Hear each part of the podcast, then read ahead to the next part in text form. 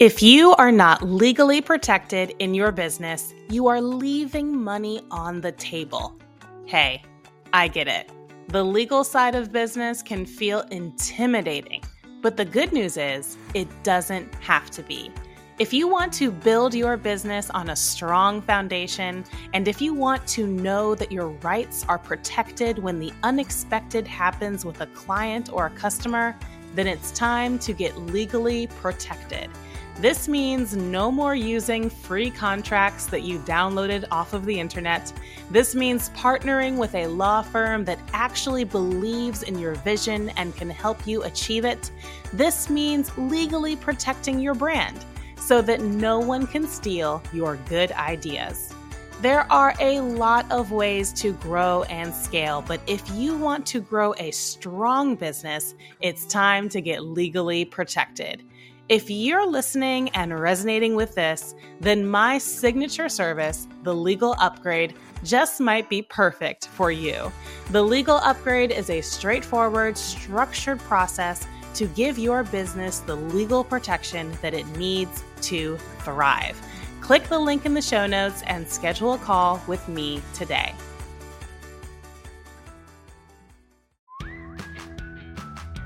Hello, and welcome to the Legal Upgrade Podcast. I'm your host, licensed attorney Christian Hammond. This podcast breaks down the legal side of business to reveal key legal strategies that can help you take your business to the next level. Please note that none of the following is legal, tax, investment, financial, or medical advice. Without further ado, let's get into the show. If you come up with a really great idea, who owns that idea? You or your employer? Today's live stream is for engineers, college professors, or really anyone in the in the research field or who has a STEM oriented career.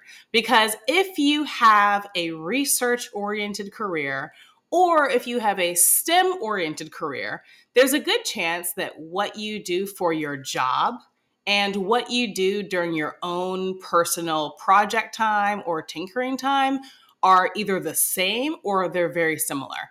And if that's true, if what you do for your day job, your nine to five, and what you are working on or building or tinkering with in your personal time if they functionally look very similar, that can raise some pretty tricky intellectual property questions. And that is what I want to talk about today. And if you are an employee, meaning you are a W 2. At the end of the tax year, you get a W 2 form, and you've never thought about this question, you are going to want to listen to this entire live stream. If you've never thought about the question of, wait, if I come up with a really good idea, do I own that? Or does the company I'm working for own that? If you've never thought about that or never gotten the answer to that question, you are definitely going to want to listen to this today. And if you are new here, welcome. Thank you for being here. My name is Christian Williams Hammond. I am the owner and founder of Bevel Law.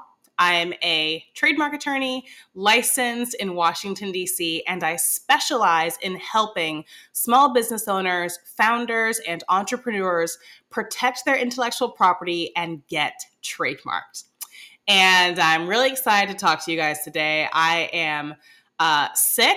um, I, I definitely, I don't know about you, but I definitely caught that post Thanksgiving plague. So I'm struggling through it a little bit today, but I'm I'm hanging in because I think this is such an important topic. Uh, such a timely topic because I know there are so many people who, yeah, you've got your nine to five, but you're also working on your own project, your own idea, your own invention. And so I think it's such a timely topic, and I just really wanted to talk about it today. Uh, but if I'm sniffling or coughing, that's why.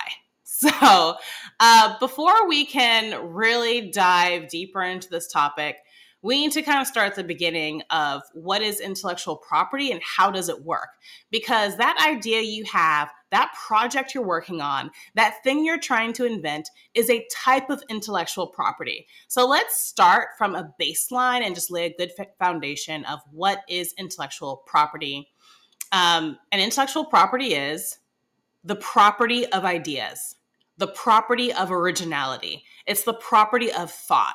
It's not necessarily tangible. You can't necessarily hold it with your hands, but in a lot of ways, it's the currency that our world runs on. The most important things are new ideas.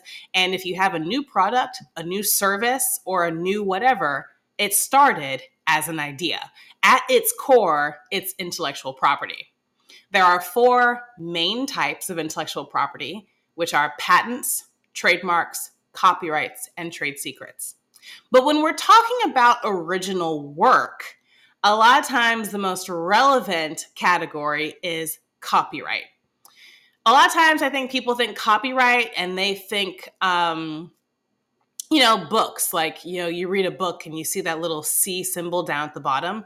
Yeah, books are copyright, but it's also anything that can be written.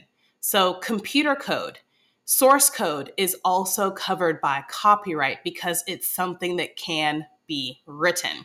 So, whether what you are writing is computer code or whether it's a curricula, whether it is a process, a concept, whatever it is that may be written down, if it's using the written word, if it's written down on paper or if it's written uh, digitally or electronically, it would still be covered by copyright. Copyright also covers everything that can be recorded.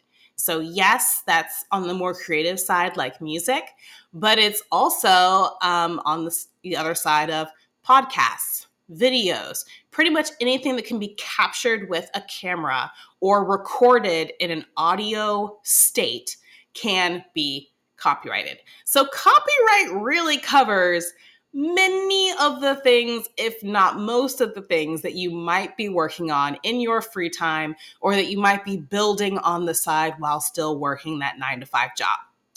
And um, so I see a question here Is a phrase com- covered by copyright? No, phrases are co- covered under trademark. So, trademark is more about the name of the business, the name of a brand, the logo, that is going to be on the trademark side. Whereas original work, um, again, something that originally was recorded or written out is going to be the copyright side. So, again, most of the things you might be working with, um, working on, are probably going to be covered under copyright. So, what does the copyright law say about who owns those original ideas, those original works? Well, under the United States Copyright Act, first of all, it's federal law. So it's not state by state, it's federal. No matter where you live in the United States or in the US territories, it's all the same law because it's federal. And under the Copyright Act, there's only two kinds of people in this world there are employees, those who get the a W 2 at the end of the tax year, and there are 1099s, contractors, those who get a 1099 uh, at the end of the tax year. Or you might not always get a 1099 if you're self-employed, but there's only two kinds of people in this world: those who get the W, those who get W-2s, and those who get 1099s. and if you are someone who gets a W-2, then the Copyright Act says that work that an employee does within the scope of their employment is owned by their employer by default. Work that is done by an employee that is within the scope of their employ of their employment is owned by the employer. So, whatever the employee was hired to do, whatever is within the scope of that employee's job description, generally speaking, whatever they do, create, come up with is going to be owned by the employer. Now, that's not an absolute rule. There's typically other parameters like it was um like it was probably done maybe on company time or with company materials, but that's the general rule. And then so there's the Copyright Act, but then if you are an employee, then at some point you also signed an employment agreement.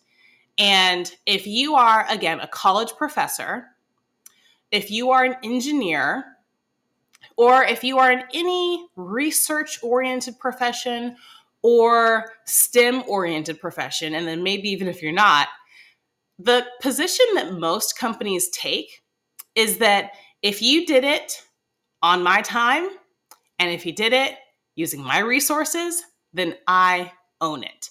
That's the position that most companies take.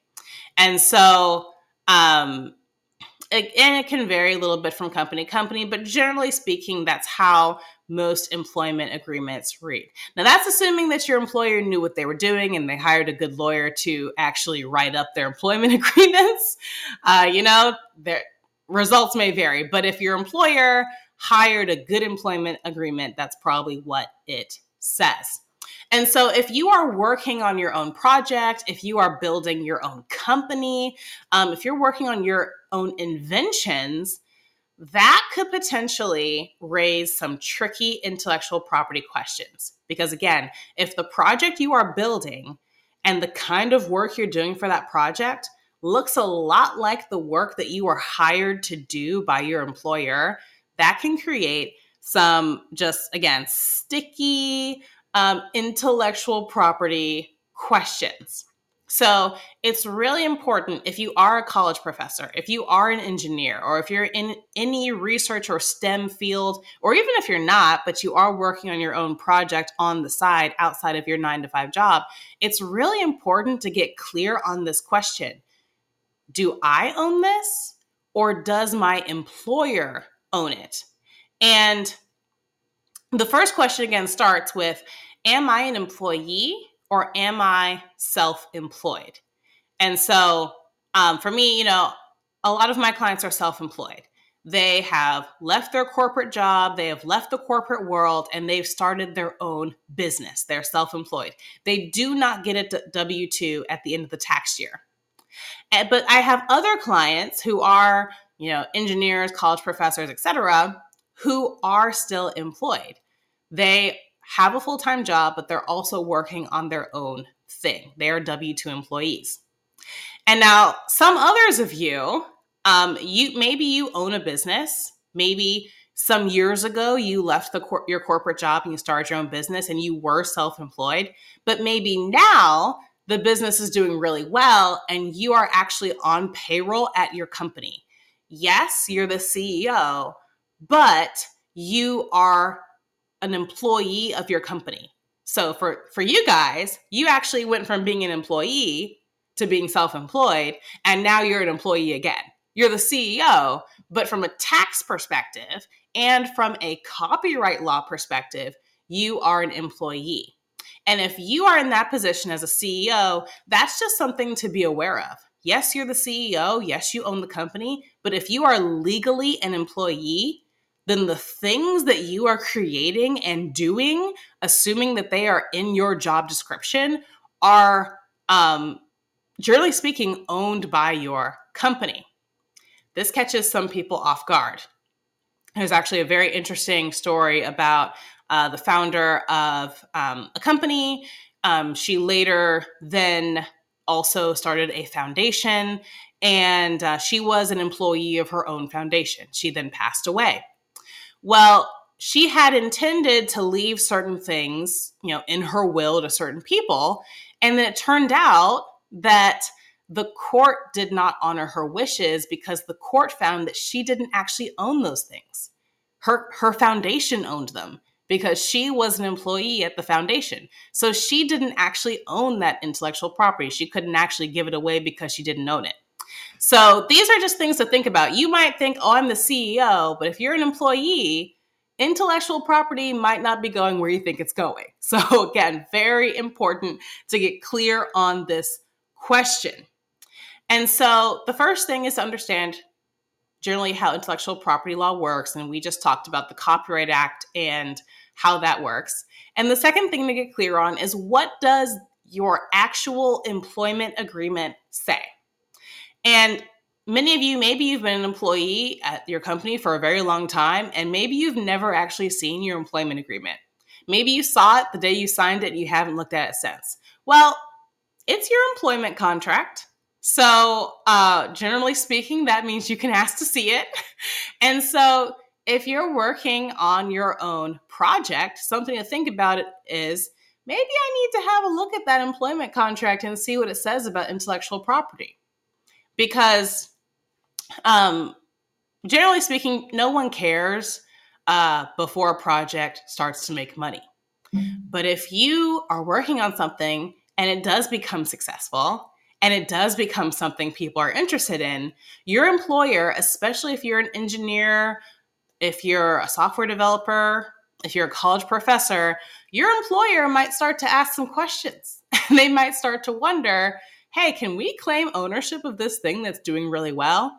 And I already know that some of you are probably, you know, on the line.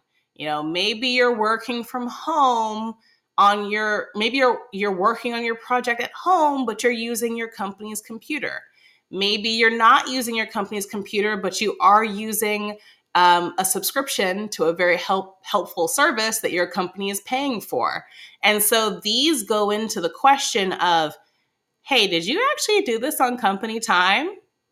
Did you actually do this using company um, resources, company materials? And and if that's true, your that and something you're doing becomes successful, that could create risk. It could create the risk of an employer trying to come around at the end and claim ownership of that idea, that invention, that project, whatever it was. And this is a really important question because if you come up with something great, you're going to want to get the patent for it.